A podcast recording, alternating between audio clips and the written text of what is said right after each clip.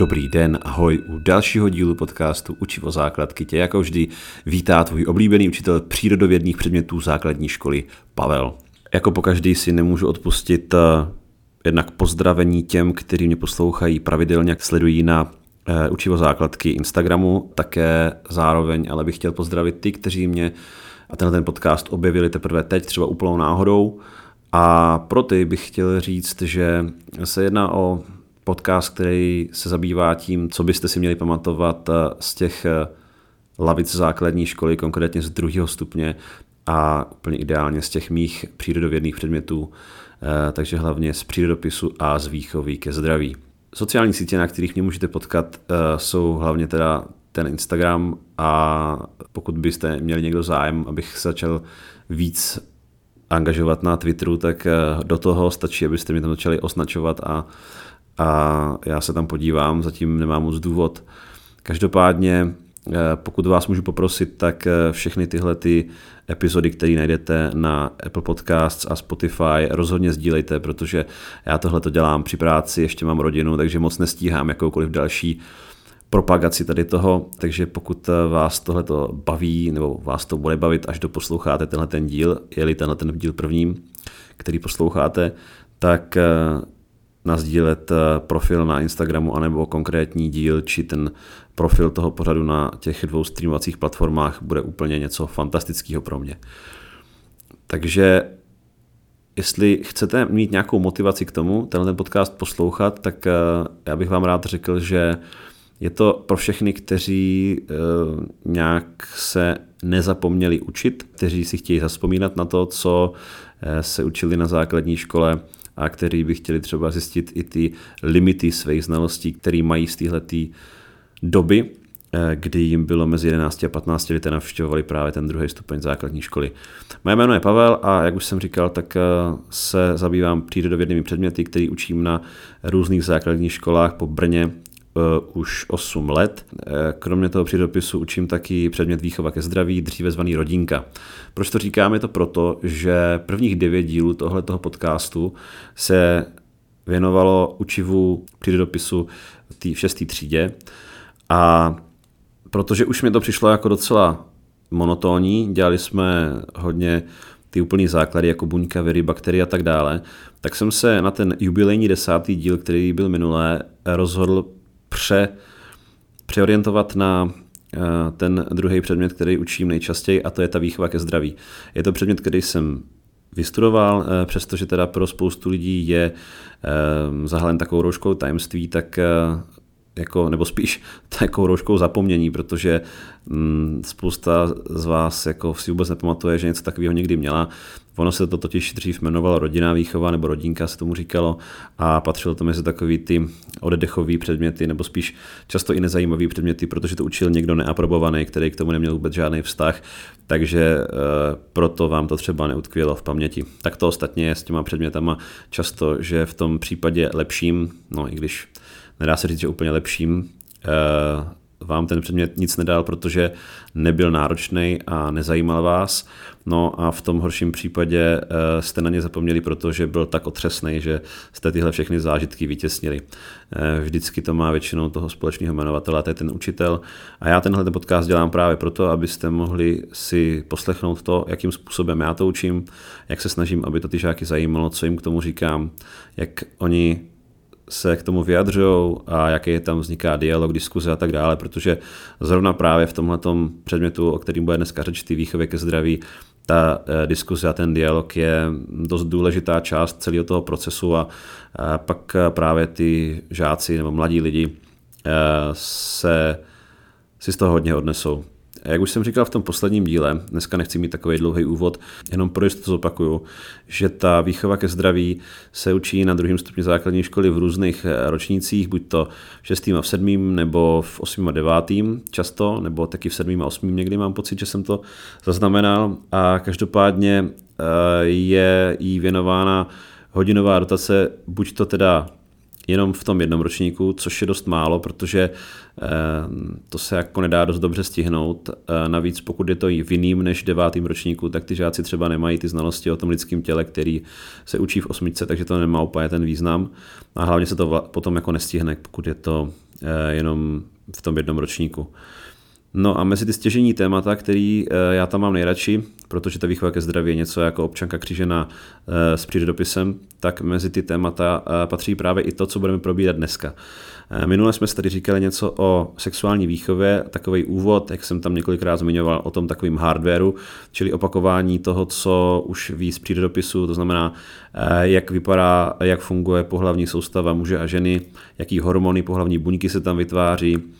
A dneska bych právě chtěl mluvit o tom, jak to potom působí na člověka a co se s ním potom děje, jakmile ty hormony a ty pohlavní orgány, které vytváří, se probudí v té pubertě.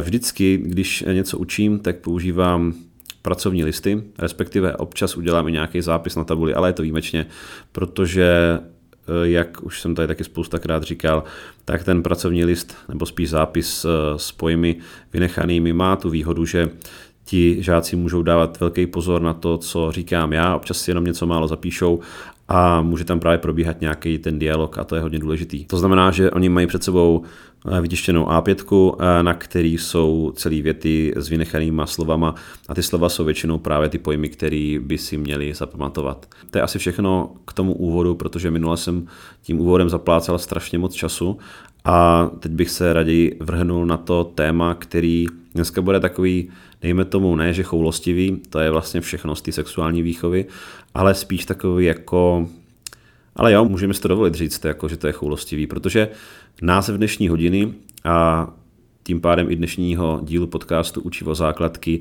je sexuální výchova, orientace a identita. A pokud byste byli u mě ve třídě, tak byste měli před sebou pracovní list, ke kterému bych vám vykládal to, co budu vykládat teďka vám v tomhletom podcastu. Nicméně, jako vždy, po každém tom úseku, třeba po jedné větě nebo třeba i uprostředka věty, já se vždycky odmlčím a potom vysvětlím, proč to říkám, tak jak to říkám a proč si myslím, že je důležité říct zrovna tohleto a ne něco jiného. Pokud vám bude připadat tenhle ten pracovní list, že je krátkej nebo že to zabere prostě málo času a že ta hodina tím pádem nemůže být dobrá, tak bych vás chtěl ubezpečit, že právě tenhle ten rozsah je tak akorát na to, co je potřeba při tomhletom tématu říct a co musí jakoby mít v uvozovkách natvrdo napsaný někde, protože moje zkušenost je taková, že se k tomuhletomu tématu rozjede vždycky velká diskuze, debata a oni tam k tomu říkají ty své názory a to je právě strašně super, takže já je nechci zahltit nějakým datama, což ani jakoby výchova ke zdraví není o žádných tvrdých datech. Já spíš jako chci nějak utřídit ty znalosti, které mají, protože oni už o tomto tématu v 9. třídě samozřejmě ví spoustu věcí. Oni o tom ví spoustu věcí třeba i v 7. třídě už, jo. Ale tady Vítka už je taková hodně jako vzdělaná. A jak jsem říkal už posledně, já chci být takový moderátor, takový třídič možná spíš, toho, co oni ví. A chci to dát do těch správných škatulek, ne snad jako názorově to vůbec, ať má každý názor, jaký chce.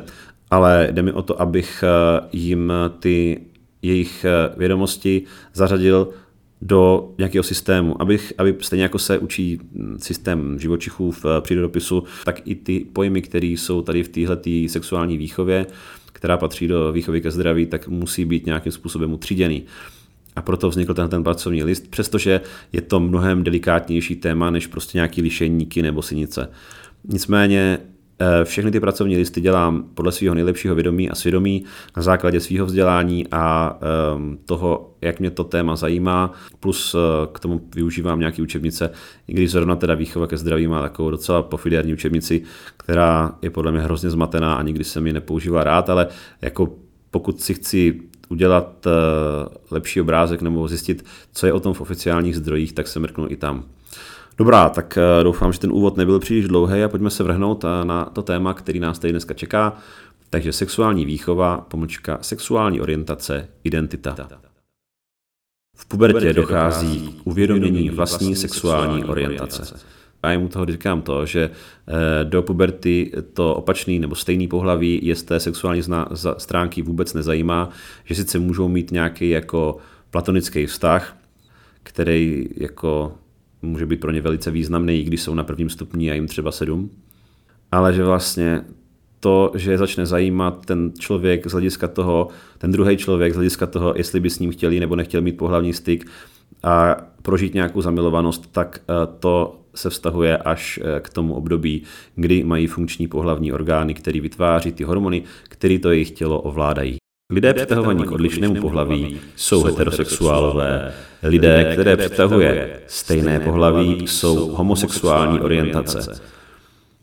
Občas, když se bavíme tady o tomhletom, tak se jim snažím vysvětlit, jaký je rozdíl mezi slovem homo v latině a slovem homo v řečtině. Protože právě když se začne probírat člověk v 8. třídě, tak se tam samozřejmě říká i to jeho latinské jméno, jenomže, nebo už většinou se to říká dřív, nebo ty děti to ví, ty žáci to ví, jak se to řekne, tak, ale nikdo jim to pravděpodobně jako nevysvětlí, tak právě jsem jim jako vysvětluju to, že, tak jim říkám to, že v latině slovo homo znamená člověk, ale v řečtině znamená stejný. Takže i když jsou to naprosto jako identický slova, tak vycházejí ze dvou různých jazyků a ten jejich význam je jako naprosto odlišný. Takže proto jako nemá homo sapiens sapiens nic společného s nějakou sexualitou a proto jako homosexuál nemá nic společného s člověkem.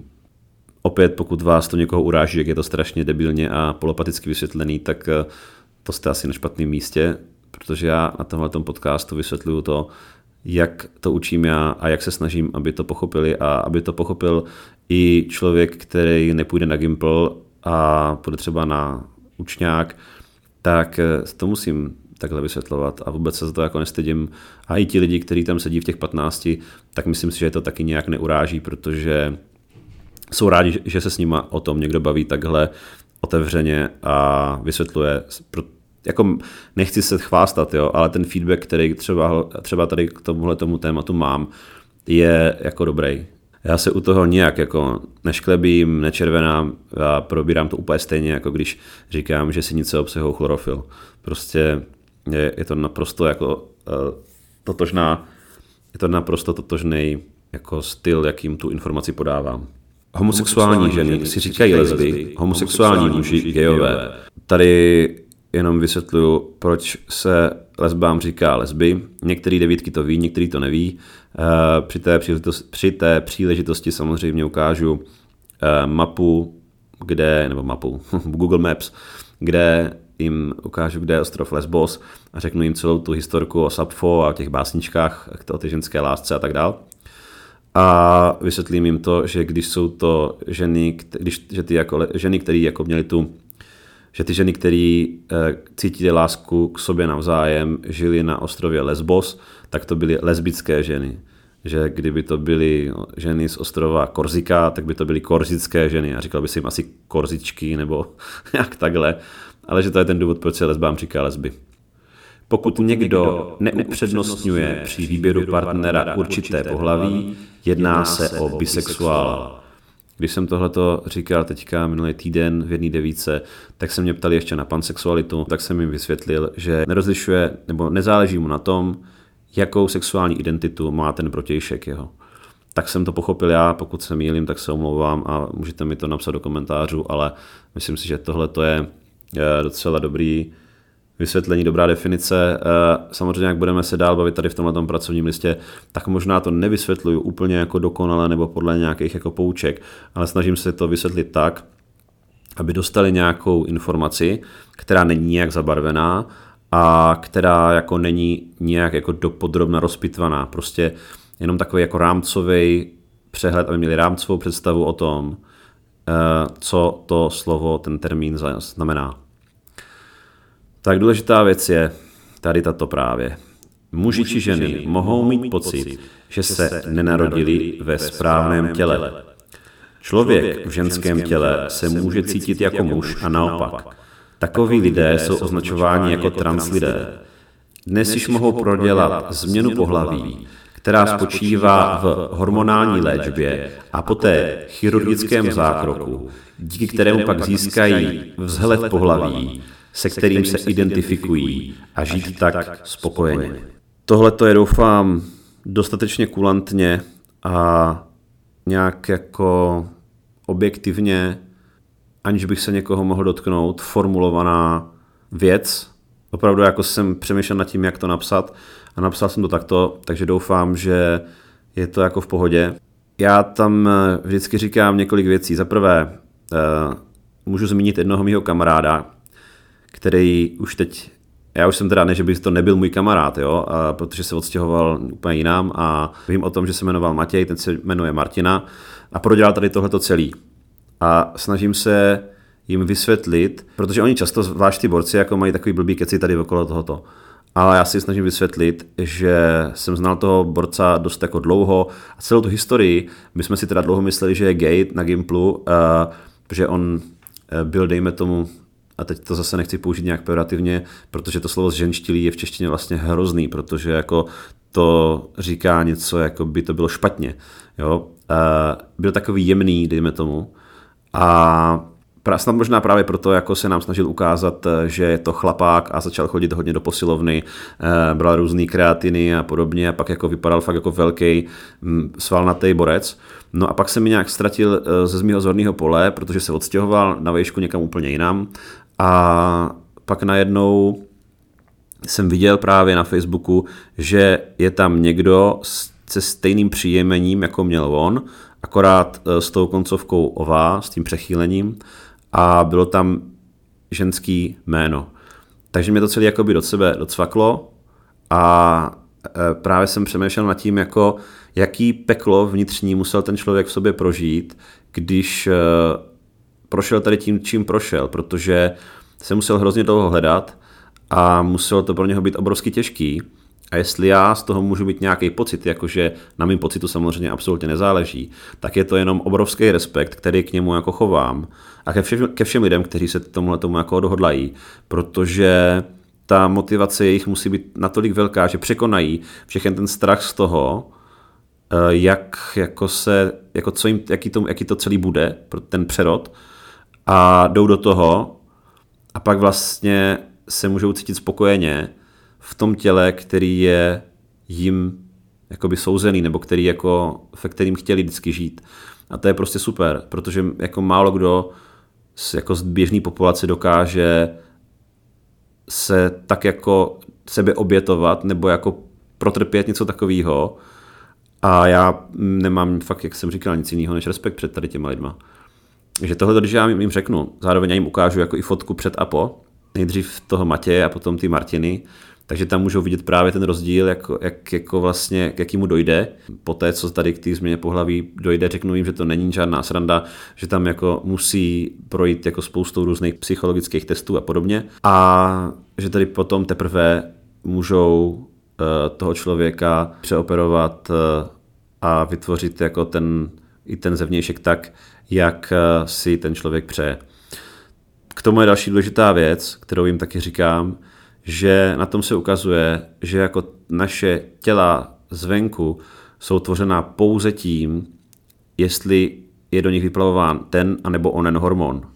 Protože, jak jsme si říkali v tom minulém podcastu a v minulý hodině, tak u žen jsou to hormony progesteron a estrogen, u muže je to testosteron. A pokud se to prohodí, tak to tělo se změní. Jakože jde mě o to, abych v nich jako zboural, dejme tomu, nějaký jako koncepty, které v nich vznikly na základě sledování nějakých debilních youtuberů nebo na základě i třeba názorů, který mají jejich rodiče, dejme tomu. Takže o tom je tady celý tohleto. To je ta omáčka, kterou já jim řeknu přesně i v té chvíli, když tady tohleto dovykládám. Transmuži i transženy mohou být jak heterosexuálně, tak homosexuálně orientovaní. To znamená, že pokud to bude transmuž, čili bývalá žena, můžou ho přitahovat ženy, ale zároveň ho můžou přitahovat i muži a naopak. Což u těch, kteří jako mají takový jako chlapácký, trošku mačo názory, tak tam už úplně vybuchnou jako no to je hrozný, blablabla, bla, jako jak je to možný a to. Ale já jim to nezazlívám. Jako v 15 letech klidně můžete mít debilní názory. A já jsem tam od toho, abych jim ty názory pomohl trošku nahlodat, aby třeba až už nebudou jenom zrcadlem názorů svých rodičů a svého okolí, což ty lidi v 15 reálně jsou, tak aby si byli schopni vytvořit svůj vlastní názor, i třeba díky tomu, co jsem jim v té hodině sexuální výchovy řekl. V případě, že se jedinec neidentifikuje ani s jedním pohlavím, hovoříme o nebinární identitě. Tohle to je už jakoby hodně těžký vysvětlit jim, protože hodně žijou ještě v černobílém světě, ale jako když je vám 15, tak žijete v černobílém světě. Co je dobrý, co je špatný, to máte hrozně rychle vyřešený a takový ty šedý zóny ještě moc neexistují. Takže většinou tady tohle to jenom jako řeknu a jdeme od toho dál, protože jako nemá smysl se v tom moc pitvat, aby ta hodina ještě se jako nezvrhla nějak, nebo aby dopadla směrem, kterým já chci, a ne tím jako jejich nějakým takovým jako hádavým, nebo jak to říct.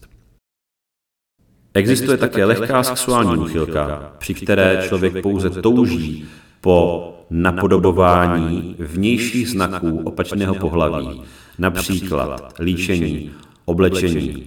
Takovému chování se říká transvestitismus. Zeptám se, jestli znají třeba slovní spojení drag queen, což většinou už dneska znají, jestli ví, kdo je to RuPaul, a tady takový ty různý soutěže, které jsou na Netflixu, kde právě ty drag queens spolu soutěží.